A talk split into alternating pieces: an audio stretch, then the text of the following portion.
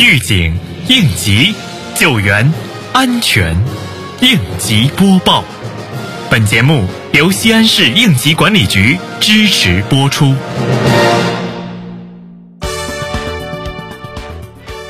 近日，未央区应急管理局召开了2021年度工作务虚会，对全年工作进行再梳理、再安排、再部署。会上，局各科室对战中心负责人围绕如何更好地做好2021年应急管理工作，谈举措、谈工作、谈目标、谈创新、谈建议。各班子领导就分管业务重点工作提出了指导意见，并明确了具体改进措施和工作思路。会议对新年度工作提出要求：一要统一思想，凝聚共识；二要明确责任，压实责任；三要勇于担当，严明纪律。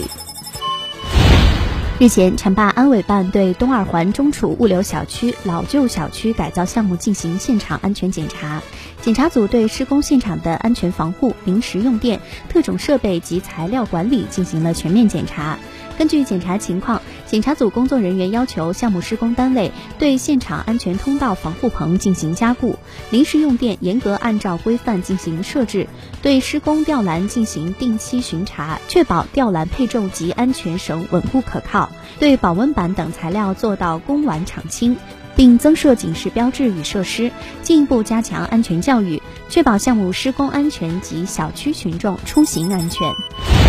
为了确保辖区铁路道口行车安全，提高人民群众的安全感，近日，西咸新区沣东应急管理局对辖区铁路道口进行了安全检查，检查人员对铁路道口的运行情况、人员值守情况进行了询问，对铁路道口安全设备设施运行情况、监护员的作业标准、应急处理、应急设施等进行了全面检查，要求对检查中提出的问题尽快整改，确保铁路道口安全平稳运行。